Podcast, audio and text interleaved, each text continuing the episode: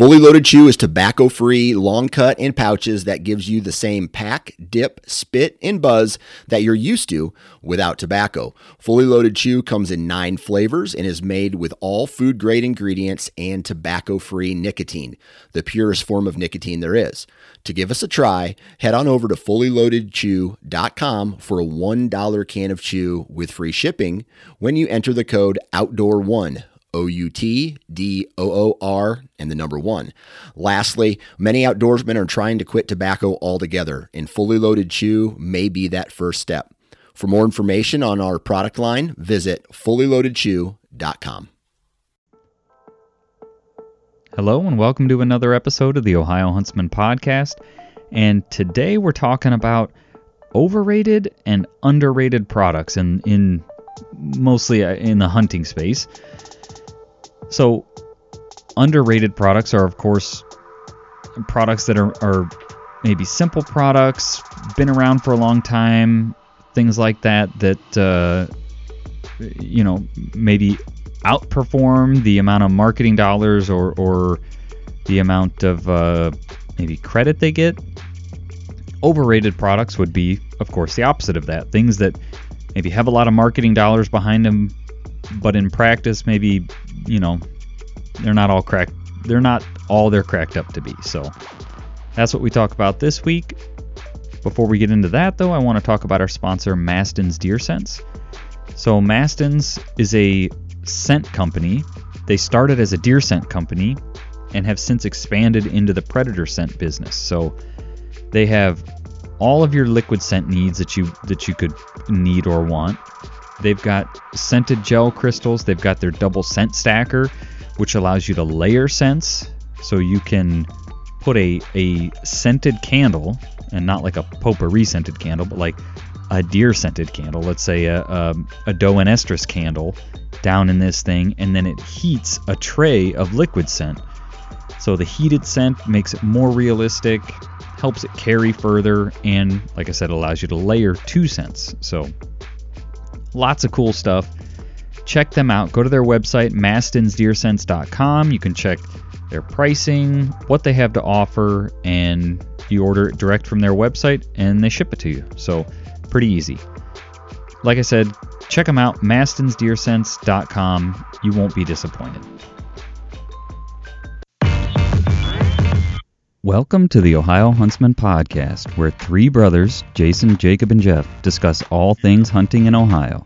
Our goal is to be your source for accurate and reliable hunting news and conservation issues in the great state of All right, Ohio, so today as well as some fun and interesting thought it would be conversations along the way. fun or interesting, this I guess, to is the Ohio about Huntsman um, Podcast. Are you hunting listening? products that are either overrated or underrated. So this was this was uh, Jeff kind of came up with this idea initially. So Jeff, if you if you would, why don't you kick us off? I think we've all, you know, the I think we're all looking for the underrated products because typically that means they're cheaper. You know, maybe it's it's uh, something that has more than one use or that kind of thing. But Jeff, if you would, what do- what uh, I guess let us know if, if you uh, if it's an overrated or underrated product, and then why. Yeah, so I'm gonna start with what I think is kind of the the softball of this topic with an underrated product, and uh, that's the good old rifled slug for deer hunting. Um, there's nothing wrong with a rifled slug, really. I mean, especially for Ohio deer hunting. Um, the typical Ohio deer hunter is not taking a hundred yard shots. You Yeah. know, they're they're usually seventy five yards or under. Um, and I would say probably the great majority of them are within fifty yards. And a uh, a rifled slug is perfectly capable at that distance. Yeah. And you know, they're they're cheap, they're effective. There's They're normally easy to come by. right, yeah, yeah. Uh, if you can find anything, it's slugs. I mean, and I will pull this back a little bit.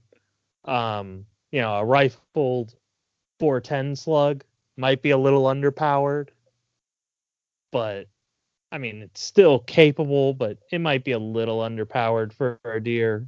You got to yeah. watch your shot placement. Um, but yeah, I I don't see anything wrong with them. They're they're cheap, they're easy to find, and for most deer hunting app- applications in in Ohio, they're perfectly acceptable. Yeah, I I can't remember the specifics of it. I you know didn't know we were going to talk about this specifically today, but I remember watching a video. It's been a couple years ago now, but this guy was, and I forget the yardages. I think he shot at 100 and then and maybe stretched it out to 200 on on you know smoothbore shotgun with the the rifled slugs and I you know because I've never done that you know group my shotgun at 100 yards or whatever with rifled slugs but I was surprised I mean it, I'm not talking like you know shots touching each other but I mean it was certainly you know minute of deer accurate at uh you know 100 yards I, I was I was surprised by how well he was doing with it. Right. And when you're shooting a bowling ball, you know, it doesn't need to retain a lot of its energy. It's, you know, yeah. It's a it's a bowling ball. It's putting a big hole through. Yeah. Yeah. I I would uh I'd have to agree. There's you know, there's a lot of new flashy stuff out and uh, the good old rifled slug has served us well for for a lot of years. Yeah. Yeah. I think maybe in that same vein, hopefully I don't get too much uh, hate mail over this, but but overrated. I, I'm gonna and and let me explain. But I think I think the 350 Legend like, I think there was a lot of marketing dollars spent on how wonderful this round is. It's a it's the next greatest thing, you know. And people took that and ran with it. And I am by no means saying it is not a capable round.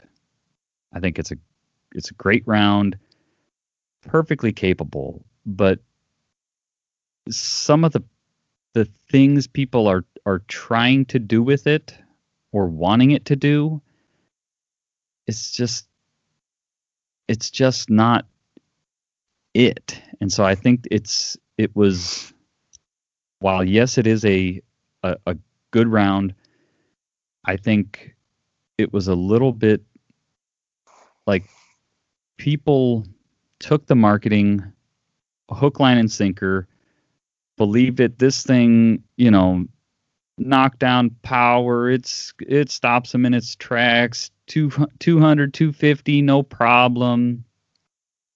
And yes, a well placed shot at 200 yards.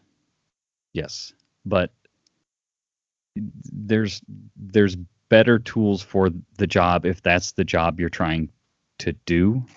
I've seen some people, you know, on some of the Facebook groups, you know, talking about bear hunting, you know, uh, what do you think about bear hunting with the 350 Legend? Has anybody shot a bear? And there's people posting pictures of, of shooting bears. So don't get me, you know, don't hear me saying you can't kill a bear with it. But I just think it was, I, I guess maybe to summarize, I think it was, it, it, it had some outsized marketing for the real world performance, maybe is how I would sort of summarize. What do you guys think? Yeah. Well, I'm going to sort of expand on your, your topic a little bit okay. because I I agree with the 350 Legend. Um, you know, the marketing was pretty bold um, and creative. You know, the original marketing. Um, but, but I'm going to go a little bit further and say everyone overrates their own straight walled cartridge that they use you know, like uh if if you're someone who shoots a 45 70, you overrate it. It's you know you think it's the best thing ever. Yeah. If you shoot a 450, you think that's you know. I mean, I, I the only group of straight walled cartridge hunters that I don't catch, you know, basically making wild claims or I don't know, just overstating their cartridge is the guys who are shooting like uh you know 44 magnums or 357 rifles Yeah. you know th- those guys know what they have and you know basically state that this is what it is you know yeah it's it's plenty enough but you got to watch your shot placement and Right. Yeah. you know those guys just kind of they know what they have Well, in the 44 mag, I would- been... go ahead, Jake. I was going to say I'd piggyback a little bit on you, Jeff. I would what I was going to say is I think because I shoot a 4570, I was going to say the 4570 is overrated as a deer gun, and what I mean by that is it's too much gun for deer. So these guys 450 falls in the same class. Everybody loves them, but it's too much. It's not a deer gun. you know what I mean? You blow half your deer away. Um, so I think it's overrated all the love for the 450 and the 4570. We'll put them together. Uh, just because it's, I think it's too much, and I use one. I mean, Yeah. don't get me wrong. You're gonna knock a deer stone cold. I mean, pretty much anywhere you hit it, unless you shoot it in the butt, stone cold dead. Anywhere out to 100 yards, so that's great. But you're also gonna lose two or your four quarters unless you are really good with your shot placement. Right. You know, it's just I think it's overrated as a deer gun because it's too much. You know, and Yeah. it kind of goes back to what you said, Jason, or you know, Jeff, I guess started it. Like if it ain't broke, don't fix it. The slugs, I mean, you don't have as much. I mean, still you can damage a lot of meat with a slug, but not as much. At least, you know, ancillary meat damage. You know, you're gonna get meat damage where you put the hole, but the 4570 you shoot it in the shoulder. It's not just where the hole is in the shoulder. The entire shoulder from the percussion is just gone. Yeah, I, I mean, I find myself shooting in the middle of the, you know, if you basically if you cut the deer in half and then cut that in half again, the front half of that again, that's where I'm aiming, which is pretty far back on the deer. You know, that's a double lung shot, and that's so that I don't ruin front shoulder meat because I mean, I would say it's a good 10 inches. 10 inches circumference around where you shoot is you're, you know, damaging meat. right Yeah. And I would And wonder that- how much of that comes huge. from. Say again, Jeff. I just that's huge. I mean, that's a a huge area. Yeah.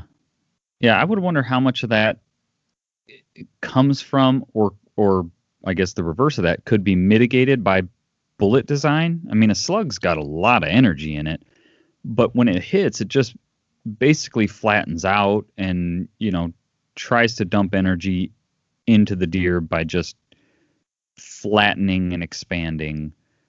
Whereas when you get into 4570, you get into a lot more uh, complex bullet design, right? Hollow points that are that are, you know, petaling open, and you're getting a lot a lot more of that um, that initial shock value, that trauma, right Yeah. because I of that expansion. Yeah, I think you could mitigate some of it with like just a hard cast bullet for sure. Yeah, You know, 4570 hard cast bullets plenty enough to take down a deer and it would mitigate some of that energy transfer. yeah. I think. Uh, I mean, to bring this sort of full circle, right? Dad, when he first got his, he he was the first one of us to to get a 4570. He first got his 4570 and was originally loading them. You know, I don't know. I don't know if you want to say hot. I don't. I don't know that he was like pushing the limits of the load, but he was loading them on the the higher end, if you will, and right the higher pretty, end of recommended. Pr- pretty pretty quickly realized or decided like that's too much, and he right. you know he worked on his hand loads and and dialed them back. Whereas 350 Legend, you know, you, you, you see the guys that are doing hand loads looking to one of two things, right? They're trying to get more out of the round. They're they're certainly not dialing it back or taming it down. They're trying to get more out of it, and you're starting to see these like real nichey kind of bullet manufacturers making. I mean, they they they look awesome. Some of these solid copper bullets that you know the the uh, you know they just petal out and expand and uh, I mean some pretty wildly performing projectiles in 350 Legend, basically coming from people wanting to get more out of the round, not less. Right. So just sort of maybe supports the argument that like yeah it's good but it would be nice if i could get a little bit more out of it you know? Right. So jake what you you got one? Um i guess a undervalued and again that's this comes from that i used one for a while is i think a red dot sight on a deer rifle in ohio instead of a traditional scope is undervalued. Oh. Because, I mean, it's at least with the hunting we do, where we're doing deer drives. Um, you know, all your shots are, I would say, probably 50 yards or less. If you're stretching it, it's no more than 75. You know, you don't need that sub MOA accuracy with a deer gun. Mm-hmm. Again, I'm, i guess I wouldn't put that on a 350 Legend necessarily, where you bullet placement is much more important. But 45 70s, you know, sh- shotguns. That's what I always had mine on was my 12 gauge. Um, you know, and you don't have to get an expensive red dot, a two MOA red dot. No, you don't necessarily need the magnification, and it's just point and shoot. It's good for deer drives and that kind of stuff. So I would say that's undervalued. I always had good luck with mine. You know, I still use it for turkey. Um, but yeah, I would say on a deer gun, you don't typically hear about them or see them as much on deer guns. I think that they're more than sufficient with the hunting we do. Right. If anything where you have to acquire a target quickly, you know, that red dot can be nice you know, because a an actual scope sometimes you know a little bit of brush can get you lost. You know, yeah. where with a with a red dot, a little less magnification, you know, it's a lot easier to acquire a target. You know, it's better than open sights. You know, it's an easier aim point than open sights, but it's you know, uh gives you a larger field of view and to acquire a target quicker. You know, because I mean, very rarely when we do deer drives are we shooting it running deer, yeah. but we are stopping that deer for a second, you know, half a second and shooting it.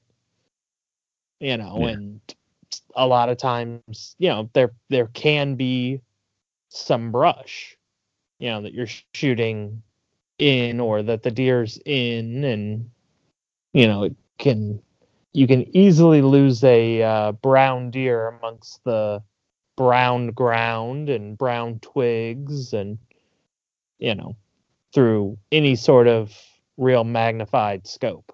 Mm-hmm. Yeah, and to get something equivalent, you know, like that that 1x magnification in a scope, you know, ba- basically no magnification in a scope, you're I mean, you can they sell those, but they are far more expensive to where, you know, basically what you see with your your naked eye is what you get looking through the scope. they're I mean there's a there's a lot more going on there, so I understand you know they're they're more expensive, but but yeah, uh, if you don't think you need the you know because you see a lot of like one to four scopes, right? So one is no magnification all the way up to like a four power or you know one to six. If you can get away with not needing that that extra magnification, then yeah, red dot is is a nice tool to have. I want to pause here real quick and talk about our sponsor, Monster Whitetail Grub. Monster Whitetail Grub is a deer feed company, and they've got three main products. They've got their signature Monster Whitetail Grub feed. It's a high protein feed. It's more of a coarse feed, so the deer don't eat it as fast as, as say, straight corn. It's got mineral mixed in, which I know a lot of people like to have mineral out in the springtime. And aside from that, they've also got just straight mineral. You can buy the powdered mineral. And they've got flavored corn. So it takes standard corn that, that we all know deer love and and sort of turns it into a long range attractant, steps it up a notch. So if everybody in your area is running corn, this could be a good way to to differentiate that. So check them out. Go to ohiohuntsman.com slash sponsors. There's a link there to get in touch with them and uh, figure out how to get some of their stuff. There may be a, a, retail location near you that, that where you can go and buy it. I know they're getting into more and more retail locations, so check them out. Monster Whitetail Grub, Deer Feed the Ohio Way. I really kind of like after, you know, I always like feel like I have to put an asterisk next to my, you know, any turkey hunting stories, but I really think a red dot on a turkey gun is a is a nice tool to have in that you don't a lot of times I find myself getting set up and you know I'm going to try and call a bird in and then I, you know, I kind of get to thinking like well, yeah, I've kind of got my gun resting here, but if I you know, if it poked its head over, I've got to get down on the gun. So I've either got to slouch down more, try to bring my knees up more. Like you know, you've really got to get down on the gun to to look down the rib in that like seated tucked position. Whereas if you had a red dot, you know, it, it's up higher. You don't have to get as hunched down in there. And I, I, I feel like you could sit there more comfortably waiting for a turkey to show I you know I've, I also watched a few videos where like you know they had good luck with um, a youth hunter using a red dot instead of trying to you know same thing sort of trying to get down on a bead on a shotgun just put the dot on its head and pull the trigger sort of thing yeah and the other thing is you don't with a red dot is you don't necessarily the way that they're designed you don't as long as the how do I want to word this? As long as the dot wherever the dot is is where your bullet's going to go. You know what I mean? You don't have to right. be straight on, straight looking down the gun. If you can see the red dot and put the dot on it, it's that's where you're hitting. Yeah. So again, you don't have to really get your face necessarily down tight against your the butt of your you know of your gun to look down the rail. You can just kind of fudge it, so to speak, as long as you can see through it and see the dot. You yeah. don't have to move your head down as much, so it'd be less movement. Yeah. So yeah, I mean. Uh, All right, Jeff, we're back to you. You got another one? Yeah. So uh, now with uh, an overrated product, I'm gonna go with the three and a half inch shells um, for both uh, turkey hunting and waterfowl hunting. Now, I don't okay. have as much experience with waterfowl hunting, but uh, with turkey hunting, um, I've never. Uh, you don't get a whole lot of added performance for your added cost and usually recoil. You know, uh, because I have the the turkey loads I use. I have in both uh, three and a half inch and three inch, and you get a quarter of an ounce more shot. And I think with the three and a half inch, you actually lose a few feet per second of muzzle velocity. You know, not a ton, but it's you know like 10 to 15 feet per second. And I find that well, yeah, I have more shot, and more shot is you know hitting the the target. It's not hitting the target, you know, in in the important areas. I just have more shot around the perimeter of my target. So sure, it kind of adds a little bit of, you know, opens my pattern a little bit, like gives me a little bit bigger of a pattern so I don't mm-hmm. miss. I mean, when it comes to turkey hunting, like I I want more, you know, more BBs in a closer area is what I want. You know. Yeah. And yeah. Uh, with waterfowl hunting, I I just don't see you know, a lot of waterfowl rounds you might get an additional 50 feet per second and you know an additional eighth to you know maybe at the high end you know three eighths of an ounce of shot which i mean when you're talking a goose load that's that's not many pellets right I mean, I guess it only takes one pellet to to kill a bird, you know, if you hit it in the right place. So that extra few pellets might do it for you, but it's usually a large cost, you know, increase to get the three and a half inch. Right. Yeah. So I just, I think they're overrated. You know, I think a lot of you know a lot of guys it's you know you're not a man if you're not shooting a three and a half and a well and i mean that's the other thing is a lot of times there's three and a half inch shells that are just three and a half inch shells just to be a three and a half inch shell like they don't actually have increased performance over a three inch they're just you know they're it's basically the same payload, just out of a little bit longer uh, shell. Oh, really? You know, yeah. I, I mean, or yeah, I mean, there's there's definitely brands out there who have a, a three and a half inch shell. It's you know, it's an eighth of an ounce more, and it's like that's nothing. And then they use the same the same powder charge so it goes a little bit slower. So an eighth mm-hmm. of an ounce more with it, but it goes slower. Right. So. Hmm. Yeah, I can't I can't argue with you there. I don't I don't really have any experience with with three and a half inch shells, so yeah, I'll take and I your mean, word for it. Yeah. Also, just you know, I think my turkey loads are an ounce and a half. That's painful. I mean, it really is. yeah. Like it shooting an ounce and a half of shot is is painful. Yeah. Like it's it's not enjoyable.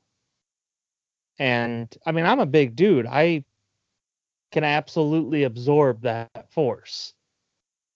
And but I it's just it's not really worth it. Like I don't I once I what were you saying, Jake? I was going to say there's a big difference between can and want. You can absorb it, but you certainly don't want to.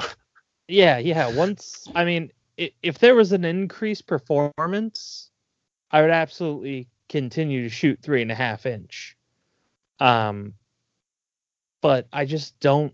There's not enough. I mean, there there may be a tiny bit increased performance, but there's just there's not enough to make it worth it. There's not enough difference to make a difference. Right, yeah.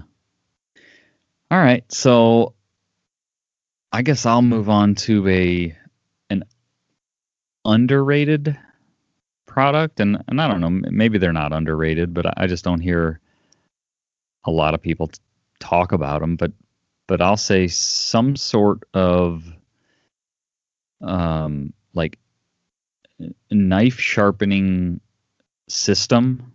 What I mean by that is, you know, not not just a stone that you're you're um running your knife across, but like a system that that clamps the blade in a clamp and then you know you've got some sort of a guide rod system that uh, keeps the stone the sharpening stone on the same angle every time when you're switching from you know coarse to finer stones. Everything's sharpening on the same angle.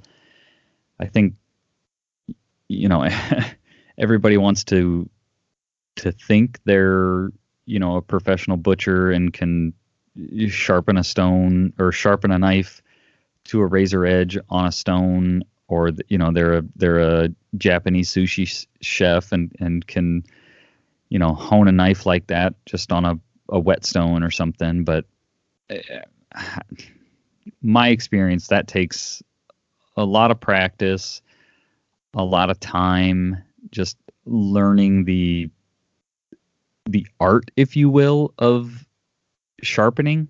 I mean, because they're when you're doing it by hand like that with no with no guide, it there it really is an art form in my opinion. Getting it right and getting it it super sharp.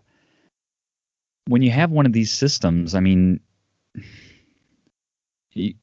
anybody can put a razor edge on a blade. I mean, you can resharpen right. it to the factory edge, whatever angle they ground it on, or you know, like my pocket knife. It it it was a single bevel knife when I got it, and I just I don't even remember why I've had this knife for so long now. For whatever reason, I decided to to sharpen it to a, a double bevel. So I you know put a put the same angle on the other side and they just I don't know. I, I use mine for my hunting knives. I use it for kitchen knives. I shoot fixed blade broadheads uh, that aren't like the replaceable blade. You know, it's like a it's a uh, like a thicker blade that yes they can be replaced, but they're not like it's not like a Muzzy that you know you've got a, a, a thinner blade or whatever where they're replaceable blades. Are kind of meant to be replaced after you shoot them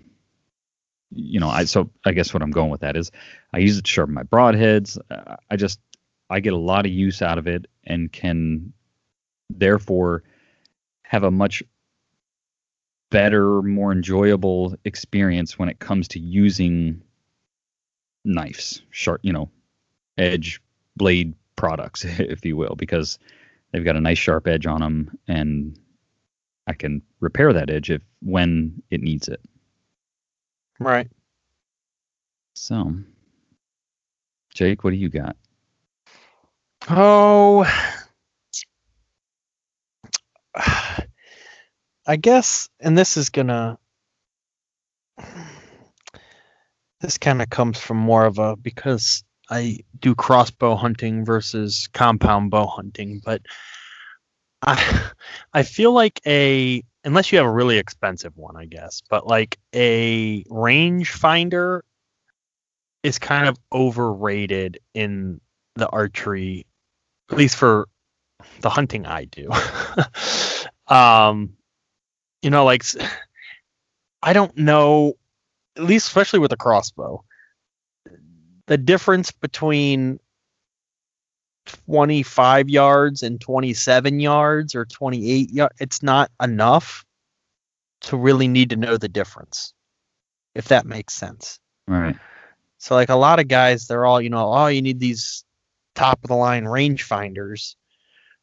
And, you know, I, I, it's just not, it doesn't make a difference. You know, it's, I think you'd be better off especially if you're hunting from a stand that you know.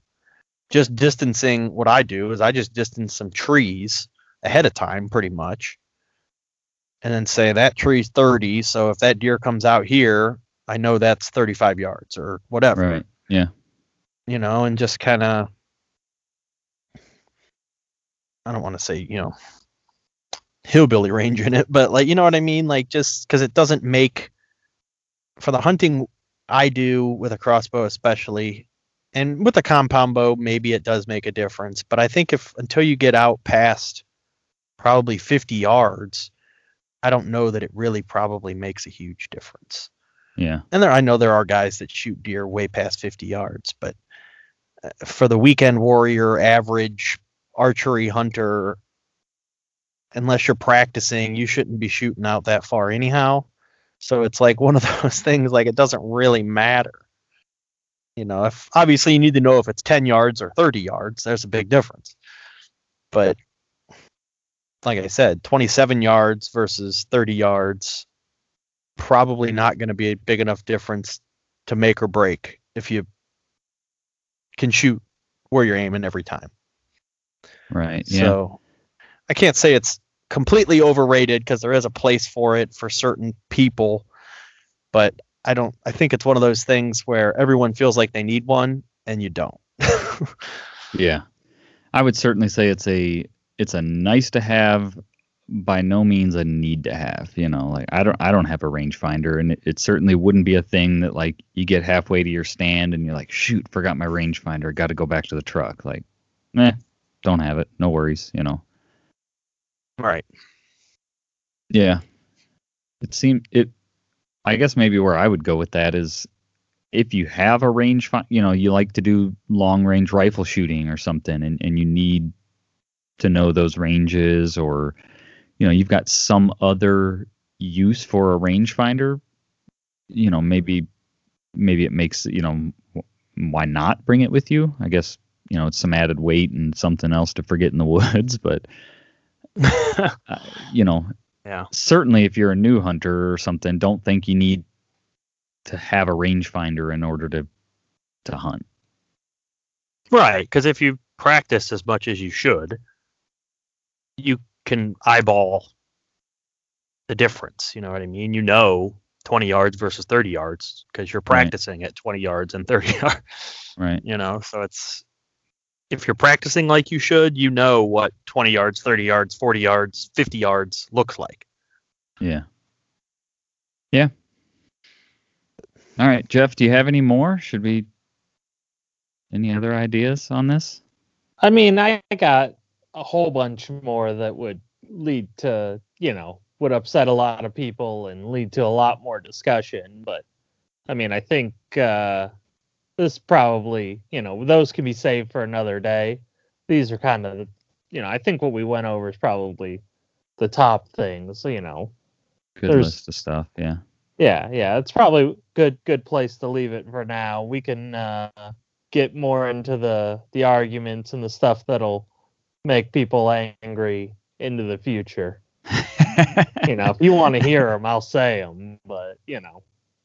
Well, I was I was just gonna say like one way you can tell, and this is certainly not a blanket statement, but you know, if it's something that has like a lot of marketing dollars behind it, and and you know, a lot of times that means there's a reason they have to put a lot of marketing dollars behind it to convince you to spend your hard-earned money on it when you know what you had or were using before was perfectly adequate. Right. So you know yeah. maybe keep that in mind. Yeah. Like when you just said that and maybe this is one of the things on your list jeff but just popped in my mind is those when you said a lot of marketing dollars and spending your hard-earned money is um, one of those Ozonics or similar ozone mm. things that pops in my mind. Again, if you have one at your disposal, use it. But there's a lot of people that killed a lot of deer before Ozonics came. yeah. yeah. Right. yeah. But all right, well, I guess uh, we'll leave it up to the listener. How about that? We'll leave a little cliffhanger. If if you, uh, the listener out there, want to hear the rest of Jeff's list, send us a message. Uh, let us know, or let us know if there's something that that you think you know you've seen and have used that is either greatly overrated or you know something you want to let people know like hey these things are underrated people you know more people should be using Yeah. these things Yeah, I feel So- like we're gonna get people to say the same product as you know over and underrated. You oh, know oh that'd mean? be Like, interesting because well, I just know on the internet there's, uh, you know, a couple of products out there that everybody argues over. yeah You know, so maybe So I we'll guess- maybe when we get those, we'll have we'll we'll compile them and then we'll argue them out. Yeah. So I guess I'll, I'll add to that then. Um, include your reasoning. Why you think it's. Make sure to include your reasoning. Why you think it's underrated or why you think it's overrated. That way we know, you know, where you're coming from on that. So that'll be interesting though if we get you know some people to to to to write in with some ideas. So all right. So this was a fun one. It's uh you know good we all like to talk uh talk shop if you will you know it's it's uh seems like a never ending debate or conversation with with probably a lot of sports but it just seems like it it happens a lot in hunting as far as you know what you see online a lot. You know what do you recommend what should i be using? And then the debate rages on oh those are great. Oh it's crap. Oh it's you know. So all right. Well thanks everybody for listening. And like i said let us know uh, what you guys think